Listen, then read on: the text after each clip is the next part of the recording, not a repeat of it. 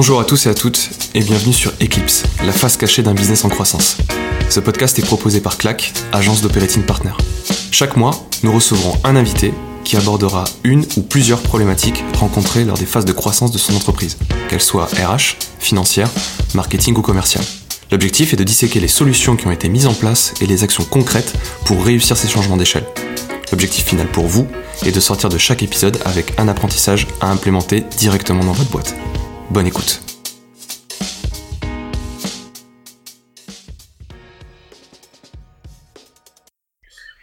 Salut Maxime, merci de te prêter au jeu du podcast et, euh, et bienvenue sur Eclipse. Merci beaucoup, merci beaucoup de, de m'avoir invité.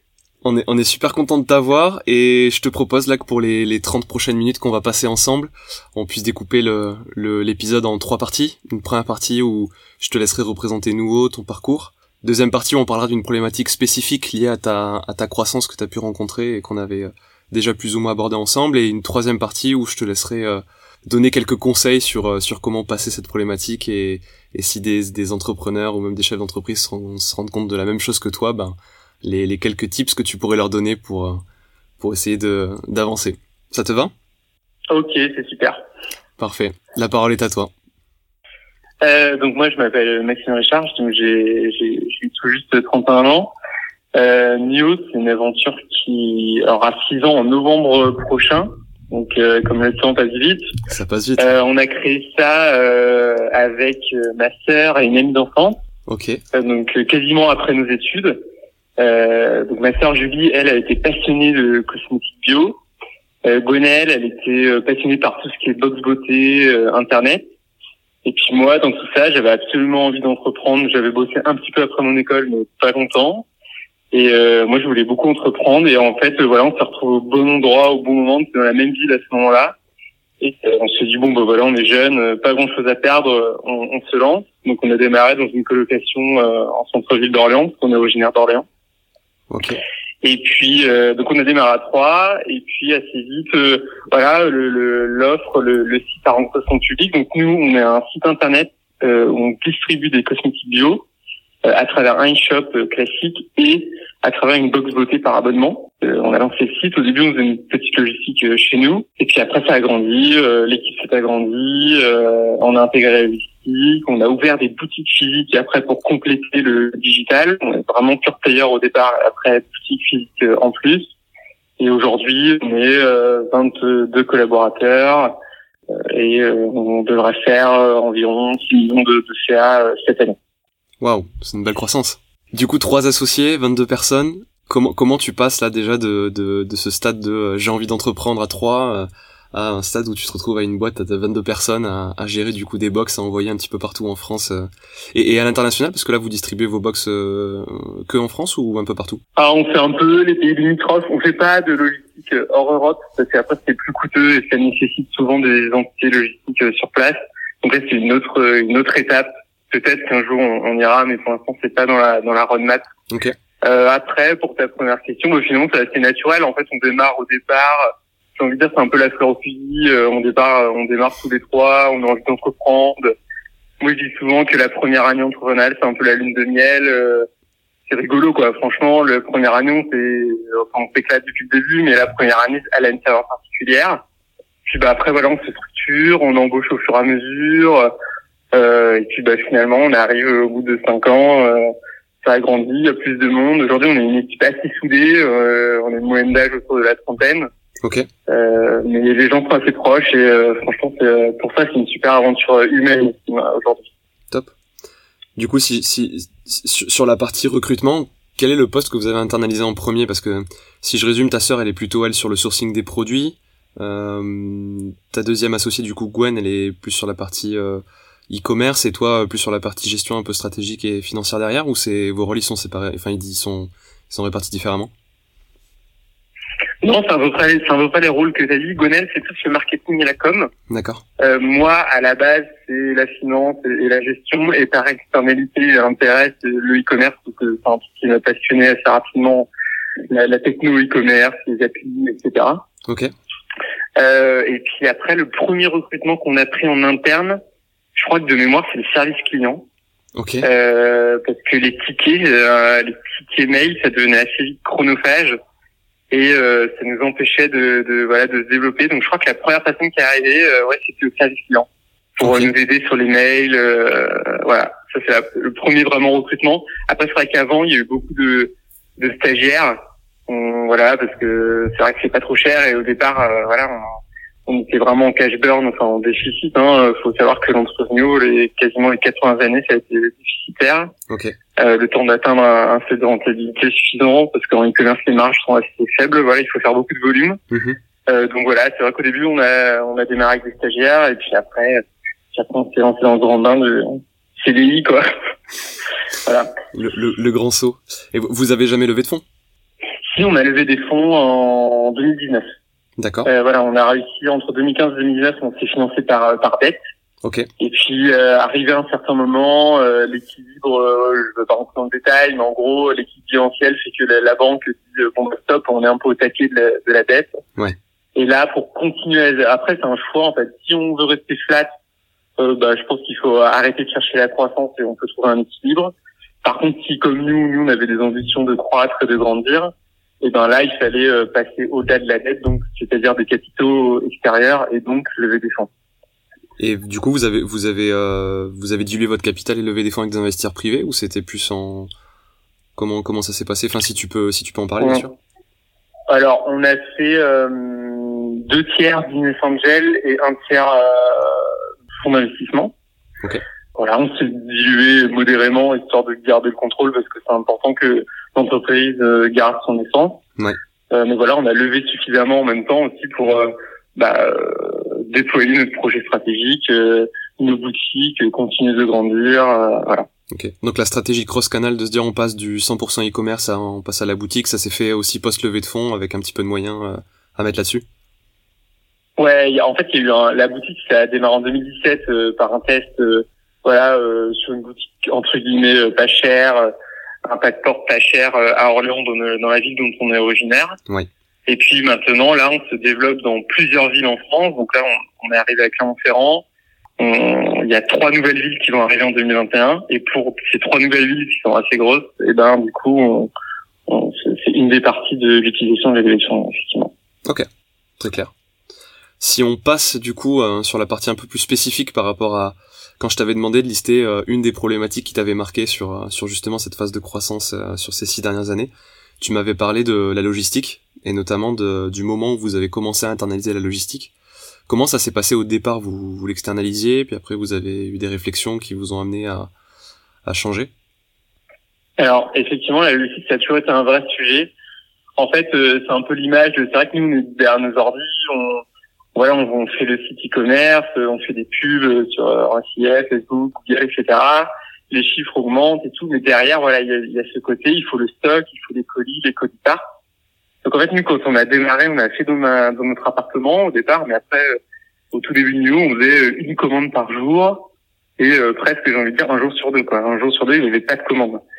Et puis, donc au début, on a démarré chez nous. Après, assez vite, on a externalisé euh, chez un prestataire. Euh, tant qu'on n'avait pas trop de références en catalogue, ça allait. Et puis, dès qu'on a commencé à augmenter le catalogue, on a démarré Nio avec euh, 200 références au catalogue. Aujourd'hui, on en a près de 3000 à peu Wow. près. Ok. Euh, et au fur et à mesure que ça a augmenté, en fait, euh, avec le, logiciel externe, ça a commencé à être compliqué au, au niveau des flux. Euh, voilà, informatique, etc. Il y avait beaucoup de, il y avait des erreurs, etc. Donc on a changé de prestataire, on en a signé un autre. Ça a été encore compliqué. Euh, finalement, on s'est rendu compte que euh, bah, notre stock, c'est notre richesse, quoi. On- voilà, comme je disais, il y a plus de 3000 références. Euh, nous, côté client, bah, on, on voulait de la réactivité, on voulait aussi de l'humain, donc c'est-à-dire un client qui a un problème avec sa commande, bah, on, on l'appelle, ah comment on peut réparer ça, enfin voilà, et on a envie d'apporter la réponse tout de suite. Et quand c'est un sous-traitant, bah, des fois c'est compliqué parce qu'il faut qu'il y ait des, une structure, des process, et on peut pas euh, hop décrocher son téléphone, dire hey, euh, tu veux pas envoyer la commande à, à cette cliente parce que là c'est urgent, elle en a besoin, elle va à un mariage samedi, tu vois. Euh, Voilà, en fait on s'est rendu compte qu'il y avait des limites à l'humanisation du truc ce qui est normal parce qu'ils ont un logicien, il a aussi une logique de volume. Donc on a décidé de tout réinternaliser. Ok. Euh, et ça c'était en 2019. Donc à l'époque on en avait 2000 des références, c'était déjà beaucoup. Et là, ça a été le gros challenge parce que nous, jusqu'alors, voilà, on s'était habitué, euh, voilà, on était un petit local, euh, que avec des métiers du digital, en gros, voilà, une, petite boîte de e-commerce, quoi, et qui faisait pas de logistique euh, en interne. Et là, tout de suite, il a fallu, bah, euh, trouver l'espace, le local, trouver le logiciel informatique qui allait, qui allait faire notre logistique allait être performante parce qu'en fait une logistique sans informatique ça devient vite genre ingérable surtout quand t'as 3000 références euh, ouais, surtout qu'il y a une référence. Et puis euh, il fallait aussi euh, bah, une team, quoi, une team logistique avec des, bah, des compétences particulières, euh, gérer un entrepôt, gérer les fournitures. bref, voilà. Du jour au lendemain, on a dû un peu réinventer, j'ai envie de dire, la moitié de la boîte parce que cette logistique, voilà, on avait oublié comment on faisait, on puis on l'avait fait vraiment à petite échelle, voilà, on gérait très peu de commandes. Et là, il s'agissait tout de suite de faire beaucoup plus de commandes, quoi. Si, si on parle des, si on parle des paliers, euh, le moment où vous gériez tous les trois euh, la logistique en interne, peut-être avec vos premiers salariés, ça, ça, ça représentait quoi en termes de, de nombre de commandes jour? Ça allait jusqu'à 20 euh, ou 40 commandes jour. Ouais, c'est quand même pas mal. Ouais, ouais, bon, oui, on a, on a réussi quand même à, à se débrouiller. Voilà, tous les jours on déposait des imports Excel, c'était assez fastidieux, l'impression des étiquettes de la poste. Enfin, voilà, même au début, on apportait nos colis à l'agence de la poste du coin. Euh, donc c'est hyper chronométré. Après c'est rigolo.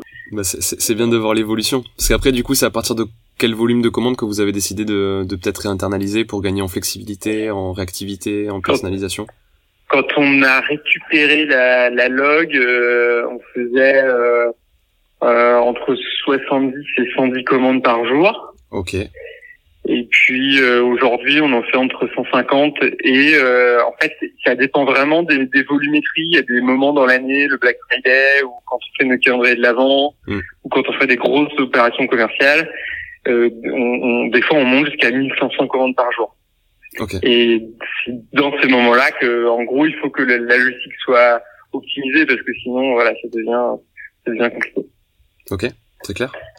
Et justement pour la mise en place de, de la logistique en interne, euh, donc effectivement tu, tu nous as dit euh, chercher un local, recruter les personnes, etc. Comment t'as c'était quoi ton process pour euh, pour euh, essayer de faire le moins d'erreurs possible et, et faire ça le plus efficacement possible? À la fois dans, dans la réflexion ou même sur les, les personnes sur lesquelles tu appuyé ou... Bah franchement voilà on a été humble, on s'est dit bon bah on n'y connaît rien donc on, on a cherché des conseils partout on pouvait en trouver donc déjà dans les éditeurs de logiciels logistiques sont assez généreux en termes de, de, de, conseils. euh, euh, et ensuite, nous, on a la chance d'être à Orléans. Donc à Orléans, c'est un gros pôle logistique. Euh, il y a un gros centre Amazon à, à Orléans. Et on s'est lié d'amitié avec deux, deux anciennes personnes d'Amazon qui ont créé une startup derrière. Okay. Et qui, eux, nous ont beaucoup aidé euh, voilà, à structurer la log, les allées, les emplacements, euh, les réceptions, l'expédition, bien négocier son tarif de transport. Bref, voilà, on, voilà, on, a pris une position, bah voilà, en gros, on, et c'est vrai, on n'y connaît rien, donc on a besoin vraiment de conseils, donc on était à l'écoute. Bien sûr, on a fait des bêtises, euh, mais comme tout le monde, j'ai envie de dire, mais on avance. Et en fait, dès qu'on nous propose quelque chose, dès que notre responsable logistique, Vanessa, elle nous propose une idée, elle nous dit quelque chose, ben, euh, on nous les écoute, quoi. On, on essaie d'être à l'écoute et d'intégrer euh, ce qu'elle peut nous dire, parce qu'elle a l'expérience en logistique. Elle a bossé dans des grosses boîtes en logistique sur, sur, dans la ville où on est. Donc dès qu'elle nous suggère des choses, ben, on est à l'écoute forcément. Quoi. On est curieux et, et, de toute façon on est dans une démarche d'évolution, mais ça c'est dans notre ADN d'entreprise. on, on, double quasiment euh, de taille chaque année en termes de chiffre d'affaires. Donc pour nous, évoluer, changer, euh, remettre à plat les méthodes, c'est jamais un problème euh, de toute façon. Donc du coup, si je résume, s'appuyer sur l'écosystème parce qu'il y a forcément des gens qui l'ont vécu avant toi. Recruter peut-être une personne plus expérimentée et pas hésiter justement à prendre de l'expérience pour pour qu'elle puisse aussi apporter son expertise là-dessus. Et, euh, et, après, quand tu parlais des, des, petites erreurs que vous aviez faites, c'est, si, si tu en as en tête à nous, à nous citer, ça peut être intéressant à, à décortiquer. Tu vois, typiquement sur, la, sur le dimensionnement du local, comment vous vous êtes dit, bah, il faudrait qu'on a, enfin, je sais même pas quelle taille fait votre local aujourd'hui, mais comment tu te dis, il me faut 100, 300, 500 mètres carrés? Bah, Alors ça, c'est un vrai défi. Euh, de toute façon, j'ai l'impression que toutes les boîtes de e-commerce comme nous en croissance qui intègrent leur logistique du coup, ça va être, j'ai l'impression qu'on vit tous ce balai des déménagements. On a démarré avec une surface de 250 mètres carrés. Là, elle fait 480. Là, on est en train de l'agrandir à 1000. Ah ouais. Et on réfléchit à la future qui fera 2500. Tout ça, ces changements, c'est limite tous les ans. Parce que forcément, la boîte grandit très fortement. Donc, puis là, en plus, il y a une accélération avec la levée de fonds et l'ouverture des. Parce que nous, en fait, l'entrepôt ici gère toutes les commandes e-commerce. Il fait aussi office de plateforme centrale pour toutes les boutiques actuelles et celles qu'on va ouvrir demain. Donc, bon, bah, de facto, les flux logistiques s'intensifient, donc ça veut dire plus de marchandises qui transitent et aussi plus de personnes qui travaillent. Euh, donc mécaniquement, euh, euh, voilà, ça, ça, j'ai envie de dire, euh, un peu des calculs mathématiques euh, sur Excel, euh, et puis on essaie de se projeter. Après, c'est difficile parce que ça dépend si les prêts, les prévisions sont réalisées. Je pense que le meilleur conseil, et nous, c'est ce qui nous a le plus aidé, c'est d'être à l'écoute des conseils des gens et surtout d'être sur le terrain. Nous, on a fait un choix au départ et franchement, on essaiera de le, le maintenir tant qu'on pourra. Mhm. C'est de faire le, d'avoir le siège, c'est-à-dire tous les fonctions support, toute la partie digitale, e-commerce et la partie logistique au même endroit. Euh, on sait que des, enfin, on sait que peut-être à un moment donné, si l'entreprise devient très grosse, on devra scinder les deux. Mais franchement, on aimerait le faire le plus tard possible, parce que le fait que les choses soient au même endroit, bah il y a de l'écoute, il y a de la compréhension. Je vais dire un exemple, tu vois, au e-commerce, il crée une offre euh, euh, super canon, du coup, euh, bah, ça va cartonner. il va falloir ajouter un cadeau ou un mot spécial dans les commandes, bref, quelque chose de particulier. Bah voilà, s'ils sont pas en lien, s'il n'y a pas une bonne communication fluide avec la, la logistique, bah voilà, ça peut créer tout de suite des couacs. Mm. Euh, ah, la, ah, la logistique n'était pas prévenue que le e-commerce avait cette idée, le, le, nombre de commandes il a triplé, on n'avait pas prévu. Voilà, la logistique en fait c'est beaucoup d'anticipation ça, c'est un truc qu'on a appris au, fil de l'eau. Avant, c'était vraiment, voilà, on, on, balançait une offre sur les commerces, les commandes explosaient. Puis, bah, en logistique, euh, on subissait un petit peu.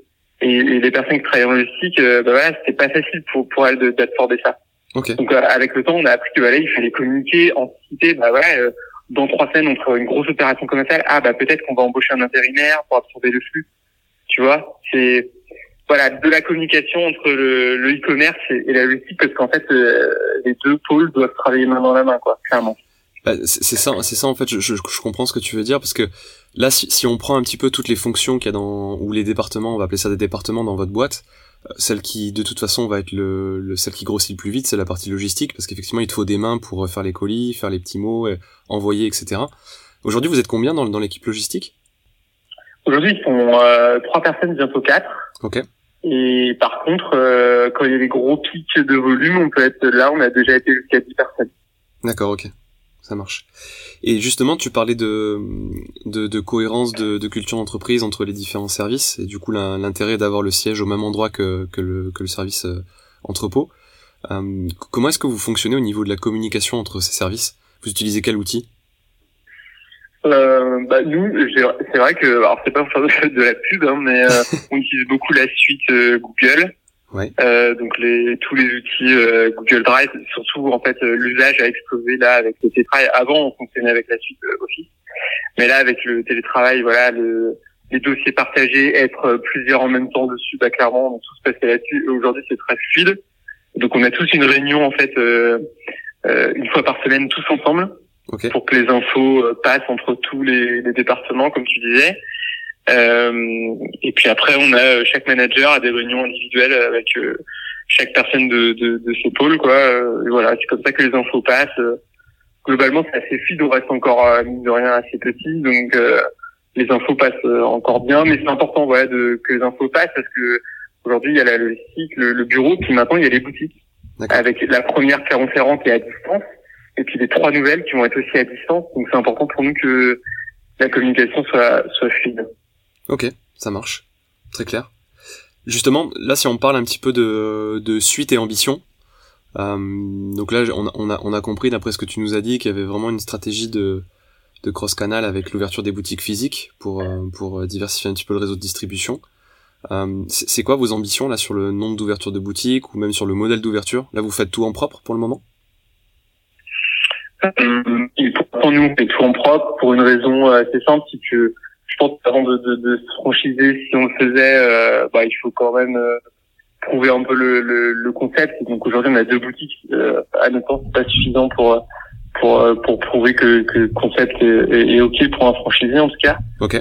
donc l'idée là, c'est d'ouvrir, ouais, j'ai envie de dire le plus le plus possible, un peu en fonction des moyens et de la bah, des premières boutiques euh, et puis réussite globale de l'entreprise. Mais plus on pourra en ouvrir, euh, plus on sera content. Nous, l'idée c'est que on veut créer un peu l'enseigne euh, réflexe pour euh, pour les Français. Voilà, j'ai envie d'acheter des cosmétiques bio, les yeux fermés, en toute confiance. Bah, je vais chez newbox.com quoi, ou je vais chez ma boutique bio où il y a un lien humain. Voilà, Alexia à Orléans, c'est Marine et, Laura. Voilà, je, nous, c'est ça qu'on essaie de faire. On essaie de faire euh, un magasin où, en gros, il y a, y a de l'humain, c'est facile, il y a du conseil. Et puis, bah, si par contre, euh, après-demain, je peux pas me rendre dans la boutique parce que c'est pas pratique pour moi ou, voilà, en 2021, je télétravaille et je suis parti à la campagne, et ben, je peux commander sur le site. mon compte de fidélité est le même en boutique et sur le. Voilà, on essaie de de faire comme font les grands finalement euh, avec nos moyens, hein, mais on essaie de faire du mieux qu'on peut pour que l'expérience soit optimale. Et c'est pour ça qu'aussi on, on élargit notre catalogue. Euh, voilà, aujourd'hui on couvre un peu toutes les verticales de la cosmétique, euh, skincare, haircare, enfin cheveux, visage, maquillage, et aussi pour toute la famille, euh, euh bébés, enfants, euh, les hommes, euh, les futures mamans, les mamans, bref, on essaie voilà de vraiment créer une enseigne cohérente, mais par qui restera spécialisé sur la cosmétique bio parce que c'est vraiment notre euh, notre credo. Voilà, on, partira pas dans l'alimentaire ou quoi. On, nous, on veut rester spécialiste dans notre verticale. Et il y a déjà pas mal de, de références, puisqu'avec 3000 références juste sur cette verticale, je pense qu'il y, y, a quand même pas mal de choses à faire, donc t'as raison. Euh, ouais. Justement, sur après la, la répartition que tu imagines entre la croissance euh, CA digital et CA boutique physique, tu euh, bon là période de Covid avec boutique un peu un peu fermée c'est forcément tu me dis tu vas rigoler mais mais on va dire dans, dans les dans les mois qui arrivent ou même les années qui arrivent c'est ce sera du 50-50 ou, vous avez quand même volonté de faire une grosse partie digitale euh, euh, par rapport au physique. Le, le, digital c'est vraiment enfin on est né sur le digital donc pour l'instant c'est encore un métier qu'on maîtrise mieux. Le physique forcément c'est plus jeune chez nous après, il y a un chiffre à avoir en tête, en fait, c'est que dans la cosmétique euh, naturelle et bio, euh, quasiment 50, plus de 50% de la distribution, elle se fait en physique, dans des boutiques. Et nous, on est convaincus, et c'est pour ça qu'à un moment donné, on s'est dit on va ouvrir des boutiques, c'est que euh, euh en fait, la beauté, c'est sensoriel. Les gens ont besoin de sentir euh, et ou de toucher. Et, et donc, euh, de toute façon, le digital, il y a un plafond vert, même si notre verticale, la cosmétique naturelle bio est en forte croissance. Parce qu'en fait, aujourd'hui, la cosmétique naturelle bio, c'est même pas 10% du marché global de la cosmétique. C'est-à-dire qu'aujourd'hui, en France, encore 9 crèmes sur 10 qui se vendent ne sont pas naturelles ou bio. Ok. Euh, donc voilà, on est, on est porté par la croissance de notre, de notre segment. Mais euh, au niveau du physique, euh, voilà, ça restera toujours très important. Les gens auront besoin d'aller voir euh, une conseillère, de se faire conseiller. Et après, par contre, une fois qu'ils auront eu cette dose de conseils et de pédagogie, autour du naturel et, du bio, bah là, euh, ils auront trouvé leur routine et qu'ils euh, qu'ils en seront satisfaits, là, ils iront euh, sur le Internet. Mais euh, cette partie boutique, pour nous, elle est hyper importante et, et on pense pas que le digital va manger les boutiques et puis qu'un jour, il y aura plus de boutiques. Non, nous, on est convaincus qu'il va y avoir un équilibre entre les deux et qu'à un moment donné, ça va se... Alors, qu'est-ce que nous, on va avoir comme parité dans ce paysage? Je sais pas, tu vois, mais à l'horizon 2023-2024, nous, deux tiers de nos revenus resteront digitaux encore. Ouais. Mais par contre, si on se projette plus loin, peut-être qu'un jour, oui, on sera sur un équilibre 50-50. Ok, très clair. Et, euh, et, une question qui me vient euh, pendant qu'on échange. Aujourd'hui, vous avez développé une, une, expertise sur le sourcing des, des marques et, et, des produits à référencer sur votre site. Euh, demain, euh, créer votre propre marque, on va dire votre marque plateforme, c'est quelque chose qui, qui pourrait vous intéresser ou Enfin, je suppose que vous y avez déjà pensé, donc tu, tu, tu me diras. Mais... Alors, on... effectivement, on y, on y, a déjà pensé. Euh, c'est un projet en cours de réflexion. Ok. Voilà, je, je en dire plus, mais euh, oui, c'est un projet, c'est un projet en cours de réflexion effectivement. On refera un épisode du coup, il y a, y a, pas de souci. cool. Euh, on arrive à la fin de l'épisode. Euh, L'idée, que pour pour conclure, j'aimerais bien que tu nous, euh, pour revenir sur la problématique de la logistique et de l'internalisation, euh, j'aimerais bien que tu puisses nous nous donner un petit euh, un petit réflexe peut-être chiffré. Tu vois, quand tu te dis, ok, j'ai j'ai j'ai la, la logistique externalisée chez un prestataire où il y a potentiellement une ou deux personnes qui bossent à temps plein pour moi, plus la valeur du stock que tu immobilises. c'est quoi le calcul que tu te fais dans la tête pour te dire, bah à partir du moment où il y a plus de X de ma valeur de stock qui est chez un prestataire ou plus de X personnes chez lui qui bossent pour moi, euh, bah j'internalise. Est-ce que t'as une, t'as une, t'as un pourcentage par rapport à ton CA ou quelque chose comme ça? Quand la, alors je pense que c'est très différent euh, en fonction des business. Nous, l'élément déclencheur, c'est quand, ouais, il y avait euh, une, ouais, quasiment euh, presque deux personnes à temps plein chez notre sous-traitant, et que la valeur de stock ce qui peut paraître assez logique, mais représentait quasiment un mois de chiffre d'affaires. Euh, voilà, et ça représentait beaucoup d'argent. Ouais. Euh, sachant que nous, c'est une de notre, euh, en termes d'actifs, c'est une de, de, nos richesses. Hein, sinon, il n'y a pas beaucoup de richesses dans un commerçant, euh, à part sa base client et, et, le stock. Euh, après, j'ai envie de dire, je pense que finalement, entre internaliser et externaliser, il n'y a pas de bonne réponse. Moi, j'aurais tendance à dire que si on est une DNVB et qu'on a une boîte où on a un petit catalogue, un petit catalogue pardon, avec peu de références, je pense que l'externalisation peut très bien fonctionner. D'accord. Euh, clairement, euh, je connais plein, j'ai plein de potes entrepreneurs qui ont des entreprises avec des catalogues petits, genre 20 ou 30 restes parce qu'ils sont fabricants.